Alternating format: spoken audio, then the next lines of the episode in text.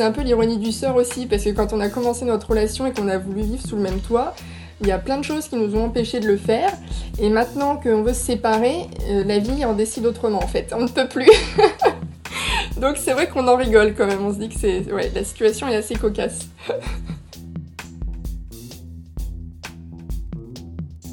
Je m'appelle Anaïs, je travaille dans le milieu événementiel et je suis en confinement avec mon ex. Toutes les expériences sont uniques. Toutes les expériences sont uniques. Toutes les expériences sont uniques. Mais comment des personnes de tout horizon font face à la pandémie d'aujourd'hui?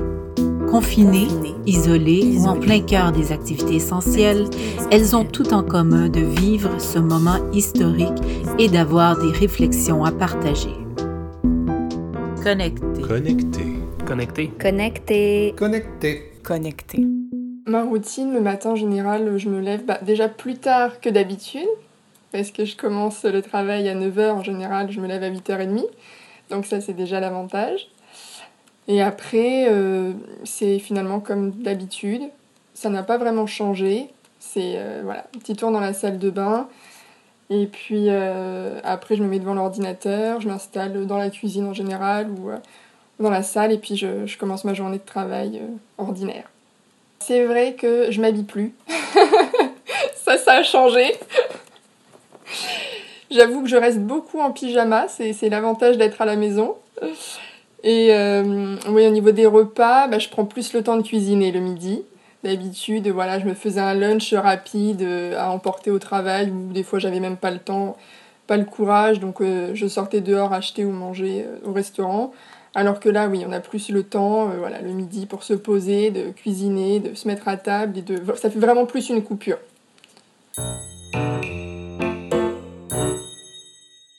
On a la maison ensemble toute la journée. Euh, c'est ça des fois qui est pas évident parce qu'en plus dans l'appartement il n'y a pas de pièces séparées, il n'y a pas de porte à part la salle de bain pour s'isoler. Donc euh, c'est vrai qu'en général on essaie, il y en a un qui travaille dans la cuisine et l'autre dans le, dans le séjour ça fait qu'il n'y a jamais vraiment de coupure, on est toujours euh, un peu l'un sur l'autre. Donc c'est ça qui rend les choses. Euh, des fois, il y a un petit peu d'étention, disons. Quand il y a la journée de travail à l'extérieur, déjà voilà, de 9h à 17-18h, euh, on est dehors, on se retrouve que pour les soirées. Là, ça fait, ça fait très très long quand même. Il y, a, y a les balcons pour, pour s'évader un peu.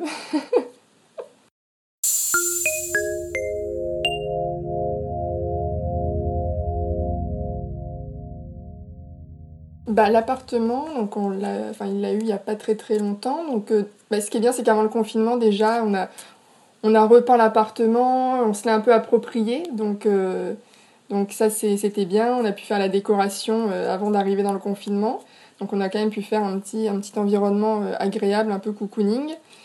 Et oui, ça, c'est quelque chose qui est très très agréable, c'est que l'appartement est vraiment lumineux.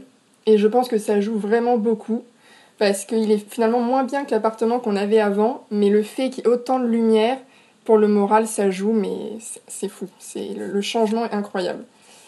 Et puis voilà, il y a deux balcons aussi, donc ça permet voilà aussi de, de, pouvoir faire des petites pauses et de pouvoir prendre un peu l'air dehors. C'est très agréable aussi le soir de se mettre un petit peu sur le balcon pour prendre l'air. On était en sous-location pendant un an ensemble quand on est arrivé euh, à Montréal. Et euh, donc on a dû euh, déménager le 1er mars, fin février, début mars.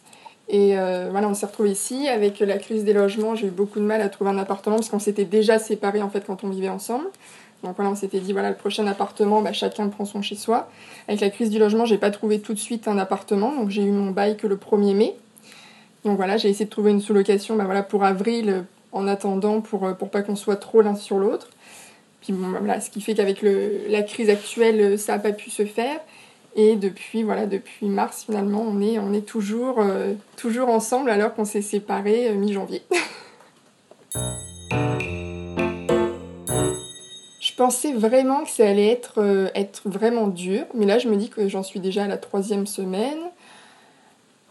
Et, et ça va, finalement, il y a une routine qui s'installe bah, plus le temps aussi d'appeler euh, les proches, les amis, on fait souvent des Skype, finalement ce qu'on n'a pas le temps de faire quand on travaille, etc. Donc finalement je suis beaucoup plus en relation voilà, avec, euh, avec mes amis et ma famille. Et puis ouais, c'est ça, il y a une petite routine qui s'installe. Le plus difficile, c'est oui, c'est de pas avoir accès à l'extérieur, de pouvoir se dire, bah, voilà, on prend une voiture, on va se faire une balade dans un parc, on va souffler, on, on sort de la ville. C'est ça finalement le plus difficile, mais autrement, moralement, euh, ça va vraiment. C'est surréaliste. en fait, on n'y croyait pas au début, c'est ça. Hein. Quand on a appris euh, ce qui se passait, on y croit sans y croire, surtout quand on reste enfermé, on est un peu dans un cocon, on est devant des films, devant des séries, on se rend pas compte. Par contre, dès qu'on sort pour aller faire des courses à la pharmacie, tout ça, et qu'on on voit les mesures de sécurité qui ont été mises en place, si on regarde régulièrement les informations, c'est là que oui, ça devient anxiogène. Moi, je sais que les informations, je les regarde, mais euh, pas toute la journée. Hein. Voilà, je prends des nouvelles de temps en temps, savoir comment les choses ont évolué, mais je me détache des informations, surtout que j'avais tendance à suivre en plus ces informations en France et au Québec.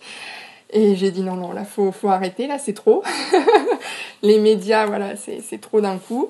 Donc voilà, je fais, euh, un petit résumé en fin de journée, voir ce qui a été dit.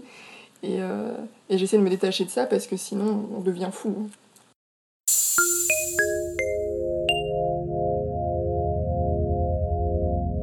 Bizarrement, au début du confinement, c'était plus tendu notre relation. Et plus le confinement avance, et, euh, et plus on, arrive à trouver une nouvelle relation, un équilibre.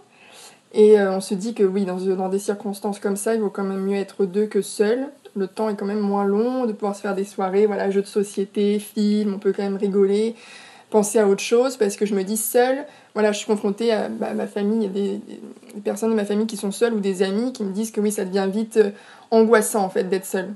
On est face au problème et on peut pas évacuer avec quelqu'un. On pensait que ça allait être difficile parce que voilà, on s'est séparés, on voulait un peu se retrouver euh, l'un l'autre. Euh, et puis on s'était dit voilà, quand on sera prêt, on reprendra contact doucement, tout ça. Et puis bah, finalement, ça ne nous a pas empêché quand même d'évoluer et il euh, n'y a personne qui souffre, et au contraire, on essaie d'installer bah, déjà cette amitié qui aurait dû se faire plus tard. Mais on se dit, voilà, vu les circonstances, euh, vaut mieux que tout se passe bien entre nous et qu'on s'entraide. Surtout que là, voilà, il a fait euh, petite crise d'impallicide, donc séjour en urgence. Donc là, il était, ouais, il était très mal. Donc c'est vrai que dans ces cas-là, on préfère être deux, quoi. c'est mieux que d'être seul en attendant, oui, pour se serrer les coudes. C'était il y a 2-3 jours, là crise en pleine nuit et euh, du coup voilà on a attendu parce qu'on savait pas trop ce que c'était. Puis vu, euh, vu la situation à l'hôpital c'est vrai qu'on n'a pas trop envie de d'y mettre les pieds. Donc on voulait être sûr avant, avant d'appeler une ambulance. Et puis ouais c'était pas possible. Donc euh, petit, petit séjour aux urgences donc oui c'était un peu, un peu angoissant surtout que j'ai pas pu l'accompagner. Bien évidemment ils acceptent pas les visiteurs. Donc ouais je faisais les 400 pas dans l'appartement. Quand j'ai eu des nouvelles et que j'ai su que tout allait bien, j'étais soulagée. Puis il a pu rentrer le soir et puis il se fera, il se fera opérer, mais qu'après, euh, après, la chirurgienne trouve que, voilà, vu les circonstances, euh, avec l'état sanitaire, il vaut mieux attendre pour pas prendre de risques inutiles. Et ben voilà, ça fait un petit peu d'anecdotes pendant le confinement. Et puis bah, ça nous rapproche aussi parce que voilà, on sait qu'on peut toujours compter l'un sur l'autre aussi dans les moments de difficulté. Au, oui, là, le début de la troisième semaine, là, on s'est dit que oui, ça commençait quand même à être euh, à être sérieux, à être long, et puis c'est surtout en écoutant euh, les, informations, quoi.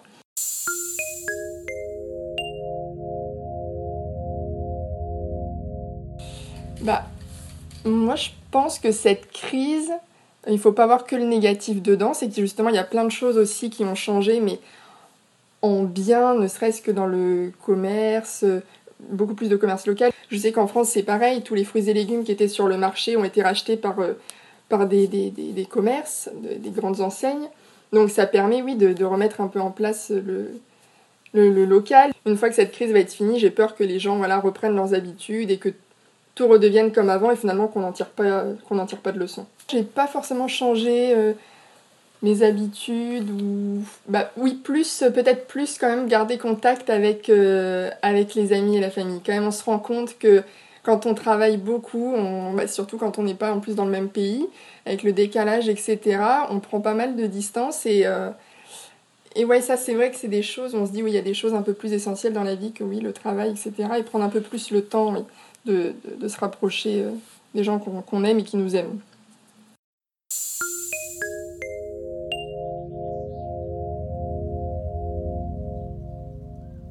Ce qui me manque le plus, vraiment, c'est d'aller, euh, de pouvoir faire un week-end, de, de, partir marcher dans la nature, d'aller au Mont-Royal. C'est la nature, vraiment, c'est d'être enfermé à la maison dans la ville, pour moi, c'est le plus difficile.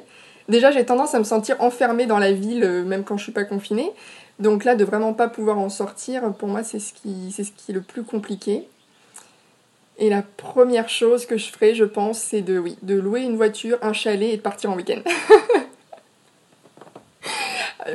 Loin de tout, pourtant, encore une fois, je vais m'isoler, mais seule dans la nature, en fait.